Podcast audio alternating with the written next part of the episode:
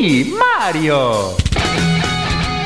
Ehi, sei stanco della tua PlayStation 4? Sei stanco della tua Xbox 7357.666? Bene, allora radio ad 8 bit. Gioca responsabilmente.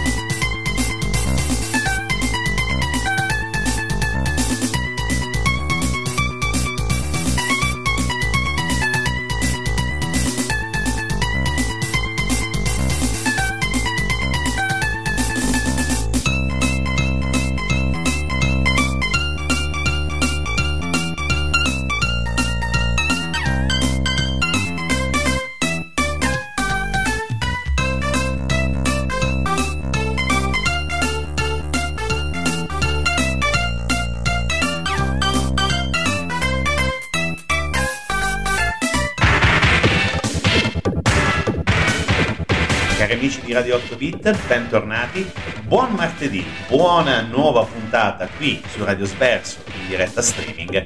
E oggi se avete visto i nostri social è una puntata molto particolare perché probabilmente giocheremo forse il primo gioco italiano al 100% di cui raccontiamo un po' la musica, un po' la storia, un pochino di gameplay, ma la cosa fondamentale è che oggi parliamo probabilmente di uno dei più begli esperimenti mai prodotti sul suolo italico di commistione tra videogioco e fumetto. Esattamente così perché parliamo di Lupo Alberto di Videogame, uno dei giochi a cui sono più legato perché ai tempi, 1990, ragazzino di 9-10 anni circa, non ricordo esattamente quando l'ho comprato, mea culpa, ma eh, quando vidi nel negozio di eh, vendita di videogiochi non lontano dalla patria fabrianese, vedo il faccione Lupo Alberto.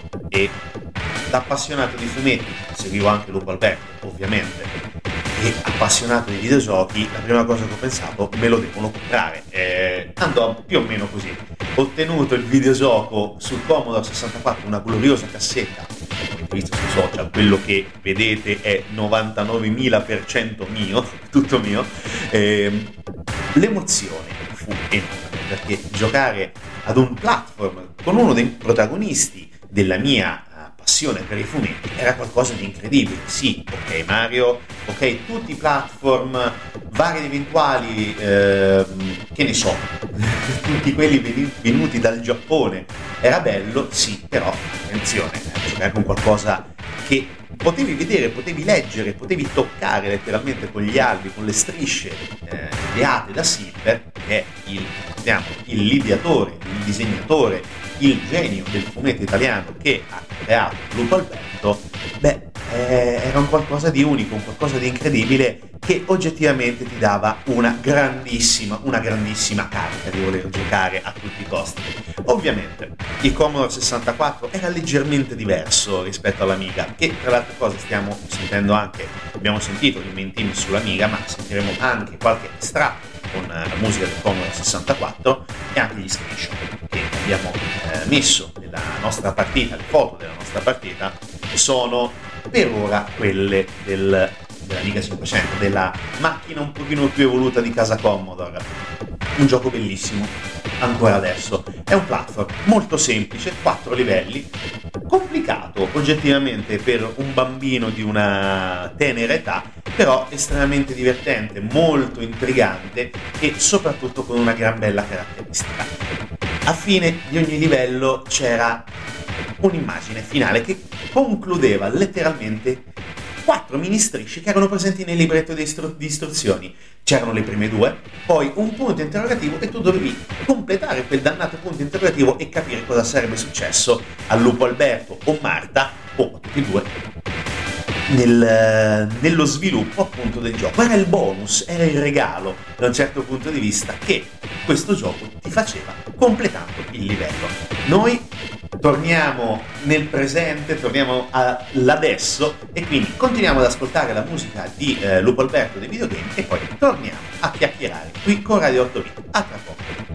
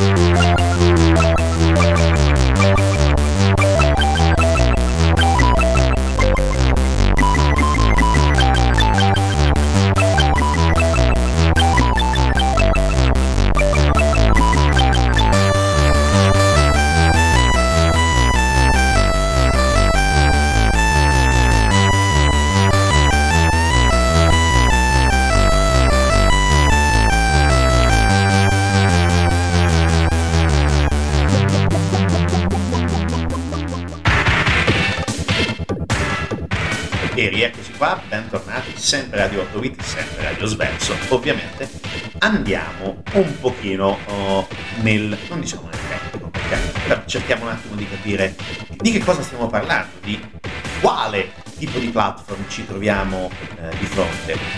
È un gioco molto semplice, è un gioco molto semplice, molto semplice nel la grafica, pochi fronzoli, molto colorato, cosa estremamente piacevole e anche, come abbiamo detto, leggermente ostico per i non, per i non iniziati, per i non avvezzi. Il gioco inizia potendo scegliere o Marta, ovvero la gallina di cui Lupo Alberto è innamorato, e già qui fa abbastanza ridere se avete letto il fumetto, ovviamente, con tutte le vicende che seguono appunto il nostro lupo azzurro, Marta e Mosè, il Bob, è il cane da guardia armato di fucile, spesso e volentieri, che cerca di eh, impedire questa storia d'amore tra appunto Lupo Alberto e Marta. È un gioco eh, in cui dobbiamo attraversare appunto questo percorso a piattaforme per riuscire eh, ad appartarci tra il lupo e la gallina. Eh, sì, va bene così, non vi preoccupate, non si vede, intendiamoci. E c'è molto, come abbiamo detto, molto carino appunto anche il supporto musicale che stiamo sentendo, molto grazioso, molto divertente e poi soprattutto c'è anche, come abbiamo detto, la capacità di interagire o con Alberto o con Marta, oppure tutti e due simultaneamente, potendo giocare appunto in due. È una cosa molto interessante. Quindi con eh, questi due personaggi alleati per cercare di arrivare alla fine della nostra peregrinazione e arrivare finalmente alla scoperta della vignetta bonus, diciamo così, alla fine di ogni livello. In giro si possono trovare tutti i personaggi della fattoria McKenzie eh, e ovviamente come tutti platform tutti fanno perdere una vita quando vengono toccati. Ci sono ovviamente dei bonus come per esempio il mitico casco di Lupo Alberto che ci permette di prendere a testate i nostri nemici, tra virgolette, e riuscire a, a colpirli senza perdere una vita e poi ovviamente una tutta una serie di bonus estremamente colorati, eh, tutti frutta, verdura, che danno un tot di punti e che ci permettono di aumentare appunto il livello di punti di gioco. È bello. Giocato oggi è un pochino invecchiato male, perché ah, anche all'epoca c'erano milioni di platform, probabilmente molto più belli, anche di Lupo Alberto, anche molto più divertenti. Però il vantaggio di questo bel platform, secondo me, non è nella difficoltà, nella sfida, nel gioco, no, assolutamente, è nell'affetto che noi videogiocatori abbiamo per Lupo Alberto. La sfida che ci imponeva di arrivare finalmente alla scoperta della vignetta bonus era una bella sfida perché volevamo capire come sarebbe finita la vicenda. E poi ci siamo arrivati a capire come è finita la vicenda perché è oggettivamente uno spettacolo. Mm, da bambino, da piccolo fruitore di videogiochi oggettivamente non aspettavi altro, volevi solo quello. E anche e soprattutto quando uh, utilizzavi un Commodore che già nei fine anni 80 era già un pochino vetusto ma negli anni 90 è diventato letteralmente molto più vetusto mettere la cassettina e aspettare tutto il caricamento per giocare al primo livello ah beh, era una bella attesa, era una sfida ricominciare, ripartire, perdere vite era una grande sfida, una sfida che da bambino volevi portare a compimento. E poi dopo, se uno come magari si rende conto dopo aver smontato letteralmente Blasphemous, ne abbiamo parlato la stagione scorsa, andate a ripescarvi il podcast tra le altre cose. Gioco platform Metroidvania estremamente complesso e difficile tra le altre cose. Se ripenso me, al me bambino di 9-10 anni alle prese con Lupo Alberto e mi incazzavo letteralmente tantissimo quando non riuscivo a completare il livello o perdevo una vita, credo che certe cose mi abbiano forgiato nel carattere da videogiocatore. Ma ora ancora musica da Lupo Alberto e poi finalmente parliamo di chi ha fatto questo gioco, perché è una gran bella storia. Sì, è una gran bella storia. Mi sono sembrato un attimo Luca Kelly.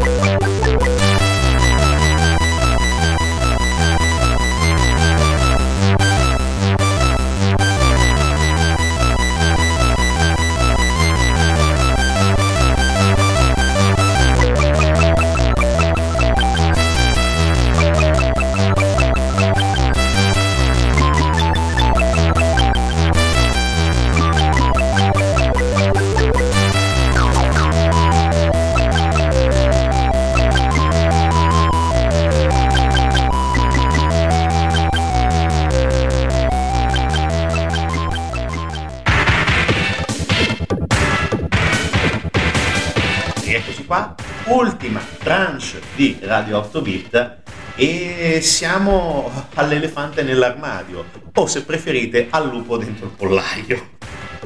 Cante, scusa, non potevo non dire una battutaccia del genere, ma oggettivamente dobbiamo parlare di chi ha creato questo videogioco, perché oltre alla creazione di questo videogioco, la storia dell'idea software sviluppatrice e produttrice del gioco è veramente una gran bella storia italiana. Ehm, nata nel 1990 come idea software, ma nata un anno prima, nell'89. E eh, le sue attività sono state brevi ma molto intense, fino a poco prima della metà del 1990. Dicono 1992, non ne sono oggettivamente sicuro, si trova molto poco online e quello che riusciamo a ricostruire è solo attraverso i suoi videogiochi. Ma uh, l'idea software è nata per volontà di Antonio Farina, che era il software manager, uno dei visionari della, dell'informatica italiana, del videogioco italiano e dopo la Simon Mondo e la Genius fu una delle prime software house italiane totalmente dedicate ai videogiochi. E eh, dell'idea io ho un ricordo meraviglioso perché già eh, con eh, un altro gioco che si chiama Captivic, più o meno eh, uscito quasi in contemporanea con purtroppo ai noi la chiusura, non è stato appunto eh, casuale l'incontro con il fumetto e con Silver, nonostante Cattivic, Cattivic sia nato dalla penna di Bombi, ma ha saputo scegliere e trovare i metodi giusti per arrivare nelle case di tanti giocatori italiani. Certo, abbiamo detto Alberto, ovviamente, abbiamo detto Captivit e poi anche Stormtrooper. Secondo me un grandissimo gioco, una sorta di sparatutto a piattaforma anche in questo caso, molto carino, solo per Amiga, purtroppo, ai noi, ma è stata responsabile anche di tanti altri giochi, molti per Commodore 64, sicuramente qualcosa arrivato sicuramente fuori tempo massimo, ma soprattutto capace anche di eh, trovare il grande successo internazionale con un qualcosa molto particolare, eh, che era una sorta di eh, rompicapo ad ingranaggi. Ok, me lo, me lo, spiego, praticamente bisogna risolvere dei puzzle mettendo delle ruote, degli ingranaggi, chiamato click clack, è stato poi tradotto in, lingua- in altro linguaggio per Game Boy, Game Gear e anche MS-DOS. Ha avuto un grande successo, uscito poi con un altro titolo che era eh, Gearworks. Però è stato un bel successo per l'idea, ma l'idea lega anche il suo nome ad altri giochi, soprattutto di calcio, italiani, uh, okay. Eh, ovvero uh, Champions of Europe, eh, Dribbling, bellissimo gioco tra le altre cose, io penso averlo rovinato nel vero senso della parola furia di giocarci, anche rete, molto carino, e poi un gioco, due giochi a cui sono estremamente legato. Uno che è Smash, un, un gioco molto carino, uh, un gioco di tennis a scorrimento orizzontale, quindi praticamente si vede in 2D totalmente, però caratterizzato anche dalla mm, particolare qualità grafica, anche per Commodore 64, perché anche dal, dalla copertina, diciamo dall'immagine di copertina del cartonato, belli cartonati, eh, il gioco era molto Japan oriented, però era un bel gioco, era molto particolare, colpi speciali e eh, dava veramente un senso innovativo anche del gioco del tennis. E poi probabilmente quello a cui io sono più legato che è F1 GP Circuits, un videogioco di Formula 1, logicamente, eh, molto arcade, sviluppato però dalla Magnetica Development e poi pubblicato dall'Idea, che praticamente eh, ti faceva costruire letteralmente, andando avanti, logicamente, con il, e con le varie piste, costruire e migliorare la tua macchina a seconda dei risultati che ottenevi. Più punti facevi, ovviamente passavi alla pista successiva e poi ovviamente riuscivi a migliorare la tua macchina. Prima era praticamente uno scaldabagno con le ruote e poi dopo diventava veramente una macchina con i contro cosiddetti vincevi a mani basse le gare rimaste. L'idea dell'idea scusate il gioco di parole, è stata questa, quella di riuscire a portare alla portata di tutti, sto diventando eccessivamente ridondante nella scelta delle parole, mi scuserete, però è anche il bello della diretta e il bello dell'emozione. È riuscita a entrare nelle case di tantissimi videogiocatori, tantissimi si sono appassionati, eh, abbiamo visto giochi a volte anche molto semplici, molto naif, va bene, però sono riusciti ad appassionare tantissimi videogiocatori italiani e tanti che si sono avvicinati proprio per colpa, tra virgolette, dell'idea. Io ai tanti, ma uh, giocare per esempio, anche oggi rigiocare a Lupo Alberto è un tuffo nei ricordi, ma anche un tuffo nell'immaginazione, un tuffo nell'inventiva, perché subito dopo il, il momento, diciamo così, della chiusura della, dell'idea software, Antonio Farina si lanciò in qualcos'altro di molto più grande perché eh, non eh, smise la sua passione e eh, lasciò l'azienda per fondare la Graffiti, che poi è diventata la Milestone, che a differenza dell'idea era orientata ad avere un vero e proprio studio di sviluppo interno e la Milestone è stata ed è responsabile di giochi estremamente interessanti, come ad esempio Screamer, quando ancora si chiamava Graffiti, un gioco di guida veramente, veramente interessante, poi addirittura è stato pubblicato da Virgin, quindi un qualcosa di estremamente intrigante. Un altro che ho giocato tantissimo era Scar, squadra corse Alfa Romeo, veramente, veramente bello. Poi i vari eh, MotoGP, Superbike, anche si è arrivati al, al MotoGP 2001 che è stato prodotto ancora dalla Milestone. Quindi è veramente un legame che ancora troviamo fortissimo dall'idea dell'idea di Antonio Farina fino ad oggi, perché tutti i possessori delle eh, varie console moderne, quindi PS5, Xbox, eh, Switch, eh, anche Microsoft Windows, per essere chiari, perché MotoGP 21 gioca e gira anche sul, sul carissimo finestra di eh, Guglielmo Lavoro, no, Guglielmo Lavoro, Steve Jobs, ho fatto un misto, sto entrando nel delirio totale di Bill Gates, volevo fare il simpatico, non ci sono riuscito, chiedo scudo sia alla buonanima di eh, Steve Jobs e eh, Bill Gates. Il 5G a volte capita, anche a me a volte succede essere inoculati con il grafene satanico di Bill Gates, a volte porta a questi errori di sbaglio. Dicevamo che appunto con l'idea dell'idea siamo arrivati a qualcosa di molto più grande e che è rimasto e che rimane, perché continuare a sviluppare giochi distanza di 30 anni e anche qualcosina di più dalla nascita di questa pionieristica software house è qualcosa di estremamente bello, appassionante e oggettivamente ti strappa ben più di un sorriso. Detto questo, noi vi invitiamo come al solito a giocare responsabilmente. Scusate per i inciampi e per gli errori dovuti al 5G. E noi ci sentiamo ovviamente la settimana prossima, sempre con Radio 8 bit e sempre su Radio Sverso. A presto.